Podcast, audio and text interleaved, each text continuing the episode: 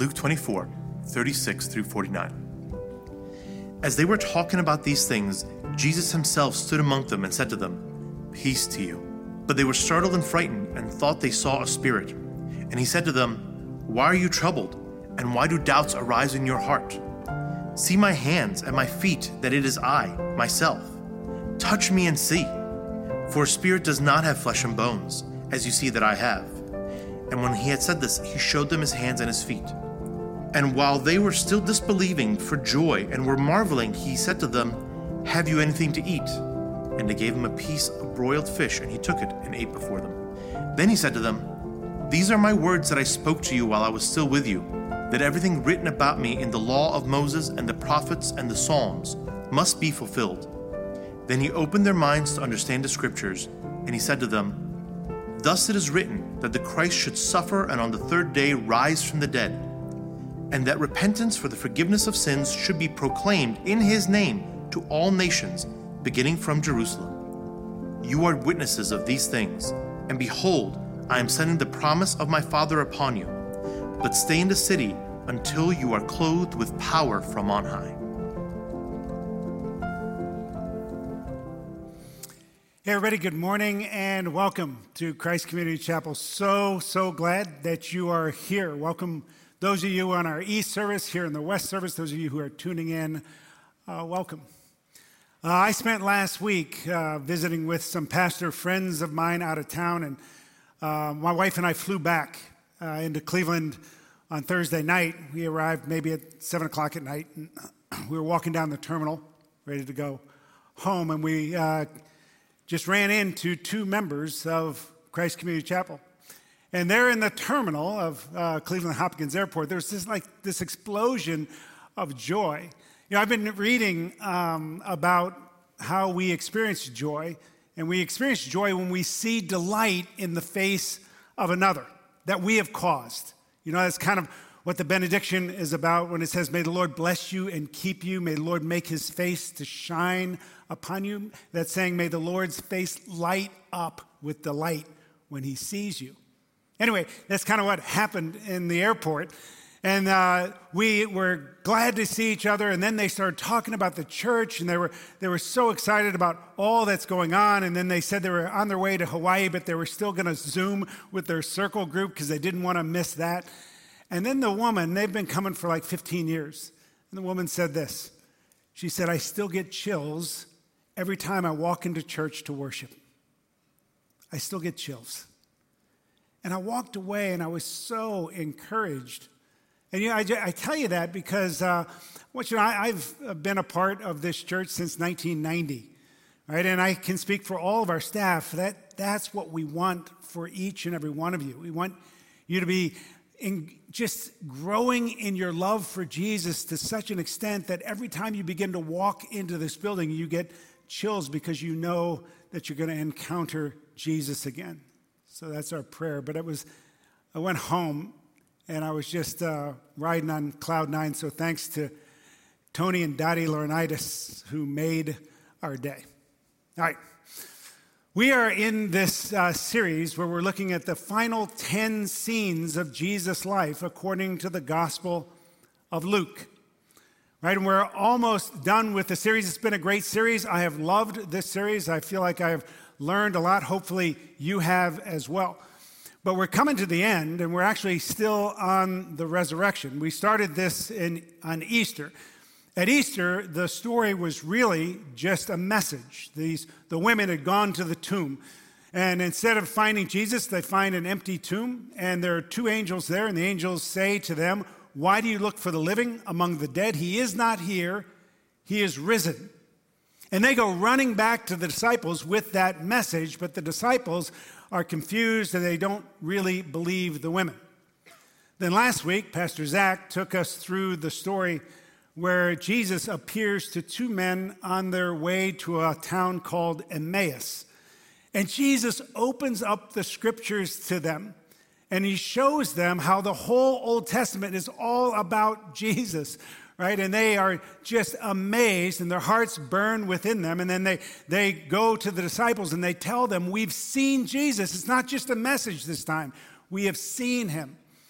And now we are finally to the story where Jesus appears to the disciples themselves, and he appears in person. Next week, we will talk about the ascension of Jesus, which we don't spend nearly enough time talking about. But next week is also baptism, right? We've had this up these entire 10 weeks because uh, we are going to baptize 53 people next week, right? Isn't that amazing? Yeah. They will range in age from 12 to 70. Isn't that cool? And uh, one of the things that I love about this is that 10 weeks ago, when we started this series, we called it Come and See. Because we really feel like if we can get anyone close enough to see Jesus, that you will fall in love with him. And next week, 53 people are going to say, We've gotten close enough where we have fallen in love with Jesus and we want to show our love for him because of what he's done for us, and we're going to be obedient in baptism. So we're going to watch 53 lives be changed forever next week. Do not miss next week, it will be a blast. Right. But you just had the scripture read to us about this scene where Jesus appears to the disciples, and it is there's a lot of strange things in this passage. I hope you caught it. Let me give you my three points. So if you're a note taker, these are the three points. If you just want to keep these in your head so you know where I'm going. All right, I want to look at what the resurrected Jesus is like, what the resurrected you will be like, and why it matters. Why it matters today. What the resurrected Jesus is like, what the resurrected you will be like, and why it matters today. All right, first, what the resurrected Jesus is like. All right, this passage uh, just oozes weirdness to me. Uh, and it starts with the disciples in the upper room. And the upper room is like an attic of a house. We know from the Gospel of John that the door is locked because they're scared to death. And they have good reason to be scared. I mean, they had been part of a movement that had gained great popularity around the country. Probably everyone knew about the movement. And then their leader, Jesus, had been arrested the week before. He had been charged with sedition against the Roman Empire and had been summarily executed in a horrible, horrible way. And they had to know that if the Roman Empire thought, you know what, we're not sure if this movement is completely stamped out, that they would be next on the hit list. So they are in the upper room, they're scared to death, they have the door locked, and then Jesus appears. Right? It's very carefully worded that he doesn't knock on the door, he doesn't come in, he just is suddenly there. It's like he appears out of thin air.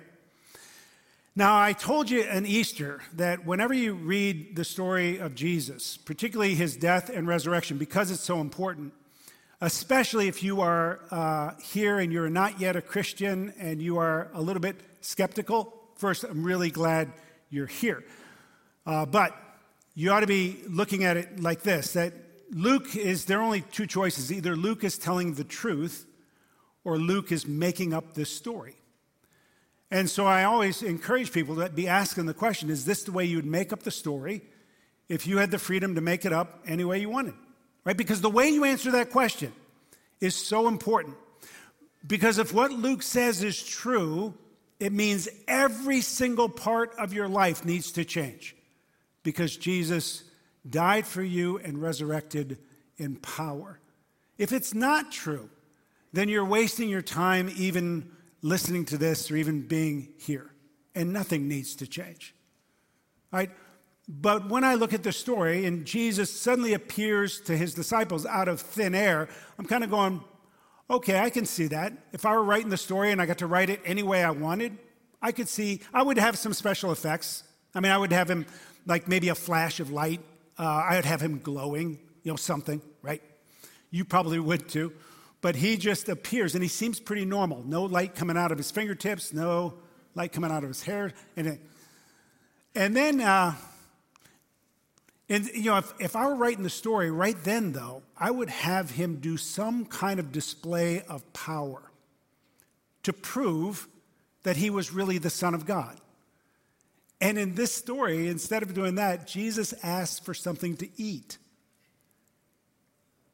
He asked for something to eat. It's like he goes, uh, Hey, Like they turn around, they look at Jesus, they're like, whoa, whoa. Like, and he goes, hey, yeah, I'm starving. You guys got anything to eat? Yeah? You got some leftover pizza, anything? And that is so, so strange, right? That Jesus would do that. You wouldn't, you wouldn't make that up in a million years. Not in a million years. That would not be the way that you would write this story. But Jesus is teaching. I'm calling this sermon just the teaching because Jesus is constantly teaching. And what he's teaching the disciples is this He's telling him this is what life after death is like. This is what life post death is like. Jesus is different, right? This isn't like Jesus got healed. It's not like Jesus was resuscitated. It's not like somebody went to Jesus when he was in the tomb with those paddles and went, clear. Oh, thank God you're back, right? That's not Jesus. Jesus has resurrected, and his resurrection experience, his reality, has completely changed. And he's teaching them about that.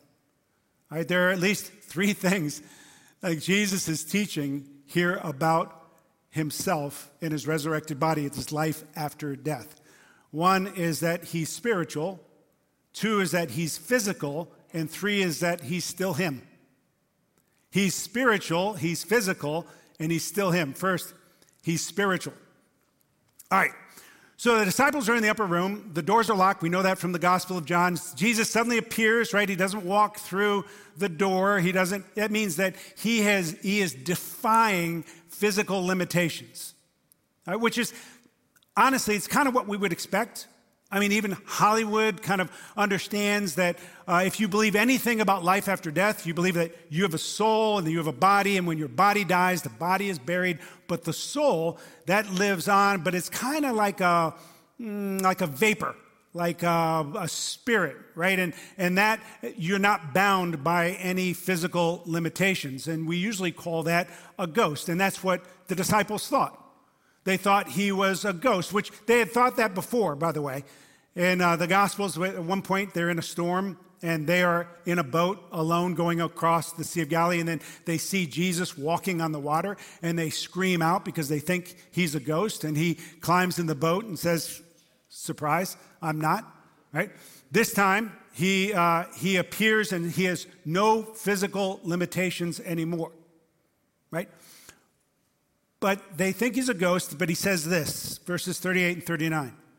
And he said to them, Why are you troubled? Why do doubts arise in your hearts? See my hands and my feet, that it is I myself. Touch me and see, for a spirit does not have flesh and bones, as you see that I have. So he, he appears to them, and they, you know, turn around. They're shocked. They're uh, probably, you know, shaking. And they think he's a ghost, so they're backing away. And Jesus wants to show them that he's not a ghost. And uh, like if, and this is where it starts to get strange.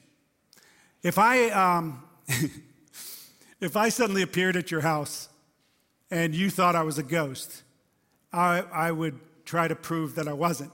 Right? I would go, no, no, no, I'm okay. It's, not, it's just me. Here, look, touch me. I can see that.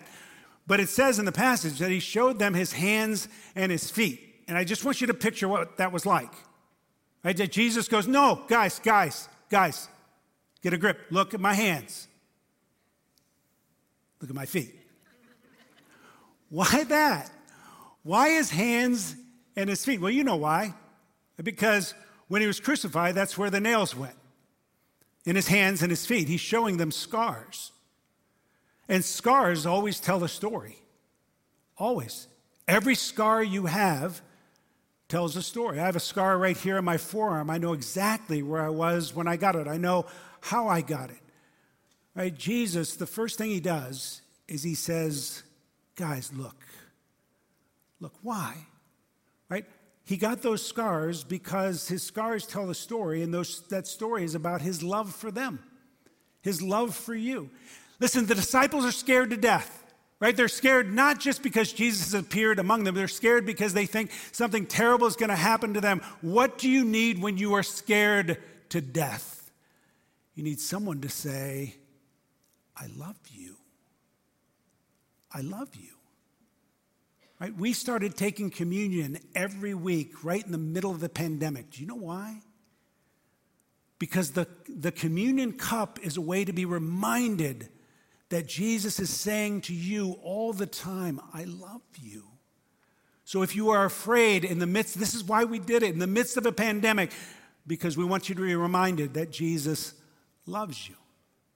Right? So Jesus first does that. Oh, one of those disciples would write later on perfect love casts out fear.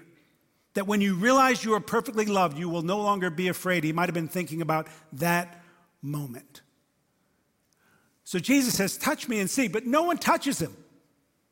So the next thing he does is he says, Do you have anything to eat? And this is when it gets really bizarre. Because what Jesus does, all right, so he wants to prove to them that he's real. He says, Show, you know, look at my hands my feet. They won't touch him. So he goes, Do you have anything to eat? And they say, Yeah, we have some fish. He goes, Give it to me. And then Jesus eats.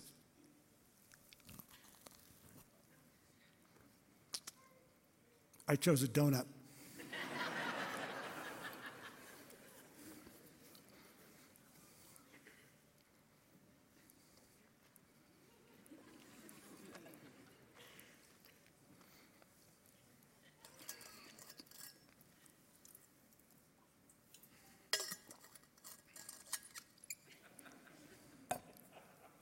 and they just watch him eat. We don't know how long they watched him. We don't know how long, how much fish he ate. I actually don't know how hungry he was, right? But they, they watched him. They watched him much more closely than you watched me. What is Jesus doing? Jesus is exploding their idea of what life after death is like. Because Jesus is saying, Yeah, I'm spiritual. Physical limitations no longer are boundaries for me, but I'm also physical. You can touch me. I eat. I drink. You know, Jesus in the upper room, when he institutes communion at the Last Supper, he holds up a glass of wine. He says, I will not drink wine again until I come into the kingdom of God. He doesn't say, I'm never going to have to drink again. I'm never going to have to eat again. I'll have a spiritual body. That's not what he says. He says there's going to be eating, there's going to be drinking, there's going to be feasting. And I'm going to be eating, drinking, and feasting. Final thing is that Jesus says it's still me. Uh, again, verses 38 and 39. He said to them, Why are you troubled? Why do doubts arise in your hearts? See my hands and my feet, that it is I myself. Right? He's saying, I'm different. Absolutely, I'm different. I have this blending of spiritual and physical that is beyond anything you have ever seen. But it's still me. It's still me.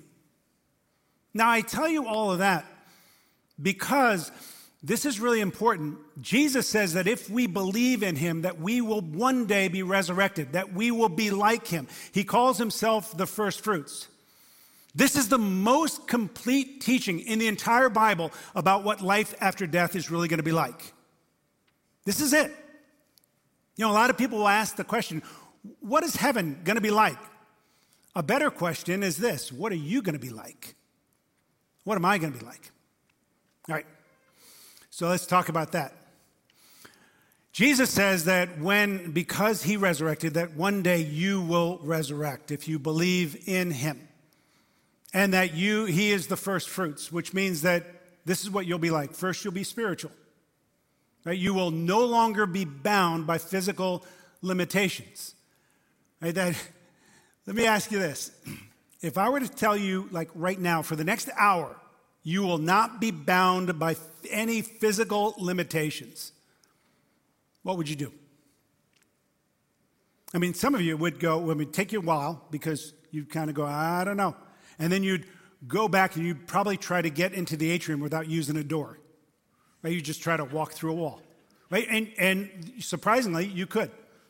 Now, I remember when I was a kid, right, when I, I, would, I was watching Superman, I was enthralled with Superman. I so wanted to be Superman. I wanted to be faster than a speeding bullet. I wanted to be, you know, to, to you know, I don't know, stop locomotives, fly, everything. The longing to be to to be able to go beyond physical boundaries has been one that every human being has. And it has not dissipated at all in the last 50 years. There are more superhero movies now than ever. And this is the thing that Jesus is trying to tell you is this. Your resurrected life, you will no longer be bound by physical limitations. Those superhero powers you have longed to have will be yours. Wild. But then he says this you will also be physical. You will also be physical, which means that you will not be a wispy spirit. You will not be a ghost. There will be eating and drinking and dancing. There's a reason why Jesus, when he started his ministry, started it by turning water into wine at a wedding. There's a reason why Jesus promises us that one day, one day, we will be celebrating with him in heaven at a great reception called the Wedding Feast of the Lamb, where we will eat and drink and dance and laugh. But the third thing is, you will still be you. You will be recognizable. And for some of us, that's a terrible disappointment. right? Those are going, why can't I look like Brad Pitt or George Clooney when I'm in heaven? All right, let me try to explain it like this. You know how uh, you can meet like a little girl or know a little girl when she's four or five or six, and then you move away or something and you don't see her for like 20 years. And then somebody comes up to you and they say, uh, like a young woman comes up to you and say, Hey, do you remember me? And you're looking at her just going, Ah, uh, kinda. Uh, you look familiar. And then she says who she is, and you go, oh, of course, of course. I remember you when you were five. I thought you would be a beauty, but here you are. Look at you now, right? That's a that's an unfolding, like a you know how there are flowers that are coming up right now because it's spring and they're unfolding. Uh, an adult is just a child unfolded. Right? That's what's going to happen. I think when, when you get to heaven, when you are resurrected, people will look at you and they'll go, wait, I know who you are. I saw glimpses of your, your mercy, your goodness, your kindness, your beauty, but look at you now. I always knew you would be like this. Right? You will be breathtaking because you will be the real you, the complete you the grown up you. All right. So that's what the resurrected Jesus is like. That's what the resurrected you will be like. Now the question is what's it matter? How should it impact us now? All right. First, it uh, means that you no longer have to be afraid. That's the first thing. I mean, when you read about the disciples, something happens to them right here. Because in the book of Acts, if you read the book of Acts, they become absolutely fearless, absolutely fearless. And I think there are two reasons. One is that Jesus, uh, one of the reasons is that most of the time we're afraid. We're afraid because of the unknown. We get sick, we don't know if we're going to get better. We lose our job, we don't know if we're going to find another job. Their fear is always connected to the unknown. That's one thing. The other thing is that Jesus tried to quell their fears by saying, listen, there isn't a moment from now on that you are not deeply and completely loved by me. I have proven that for you. You walk and live in the midst of my love. Don't ever forget that. So that's one thing. But then he says, Listen, I also want you to know this that this is what's waiting for you.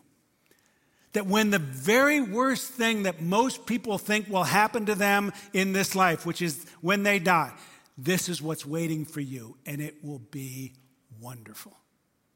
And the disciples walked out of that room and became absolutely fearless. If that's true, if the resurrected Jesus has promised me that he will love me every single moment of every single day that I'm on this earth, and that after this, that that's what awaits me, what is there to be afraid of? That's the first thing. You don't have to be afraid. The second thing is you don't have to have it all. You don't have to have it all. You know, uh, there's a movie out, it's been out for a while, Morgan Freeman and Jack Nicholson. It's a movie called The Bucket List. And it's these two guys, and they're both dying of uh, cancer, and they make a list that they want to accomplish, that they want to you know, do before they actually die. and they're trying to cross things off their list, and they call it uh, the bucket list, right? And so I have this little bucket, right? Um, Joni Eareckson Tada is uh, a woman who, when she was 16, she had a diving accident, became a quadriplegic, and now, uh, 40 years later, she is uh, still, still a quadriplegic. She has longed her whole life to walk, but not just to walk. She has longed to dance. It's on her bucket list. But Joni Eareckson Tada believes that one day she will experience resurrected life. And she will not just be spiritual, she will be physical. And she says, I will dance. I will dance in the kingdom of God. This is true. There is not a single thing that you will miss out on in this life that is not waiting for you completely, absolutely full in the life that is to come. So the next time, and I don't mind a bucket list, but the next time you are thinking of things that you long to have happen here in this earth, and they could be really good things, and you think, man, I hope, I just, I just feel like I've missed out because I haven't had that. Remember, there's another bucket waiting for you right? And anything that can fit in this bucket, in this life, will be swallowed up completely in the life that is to come. You do not have to have it all. That's the second thing. The third thing is connected to that, and that's that you don't have to hold back. You don't have to hold back in the way that you live. You don't have to pace yourself in the way that you love people. You can actually give generously. And we are calling you all the time to give yourself generously. You can serve selflessly. And we are calling you to serve because that's what Jesus has done. And you can love sacrificially. Listen, Jesus poured himself out for you. You will want to end this life with some scars of love. So that when you get to heaven, you can look at Jesus and say, uh, Jesus says, Look at my hands, look at my feet. This is how much I loved you. And you will have some scars to show him and say, Jesus, do you see this? You see this? I got this because I was loving someone just because you wanted me to. Do you see this? I got this because I was trying to serve you the very best way I could. Because you can pour yourself out. Right? Jesus appears to the disciples, right? And it's, a, it's the weirdest passage in some ways. But he appears to his disciples and he's trying to teach them. He's saying, This is what the resurrected me is like. That means this is what the resurrected you will be like. You will be spiritual, you'll be physical, but you'll still be you. And what that means is you can live your life without fear. You don't have to have it all right now because it's waiting for you. And so that you can, you can live a life of generosity and serving and love in such a way that all the world will ask you, How are you like you? And you can say, I'm only the way I am because of Jesus. Let's pray.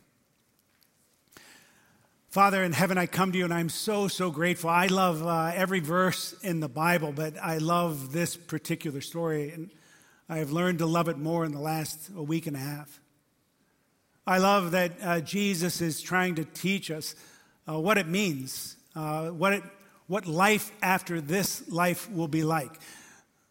That we will be, uh, have this blend of spiritual and physical that we do not know right now. And that we will be like you.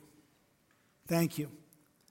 Thanks for caring for us. Thanks for living in our place and dying in our place and resurrecting with power and being the first fruits of what it means to have life in you. We pray this in Jesus' name. Amen.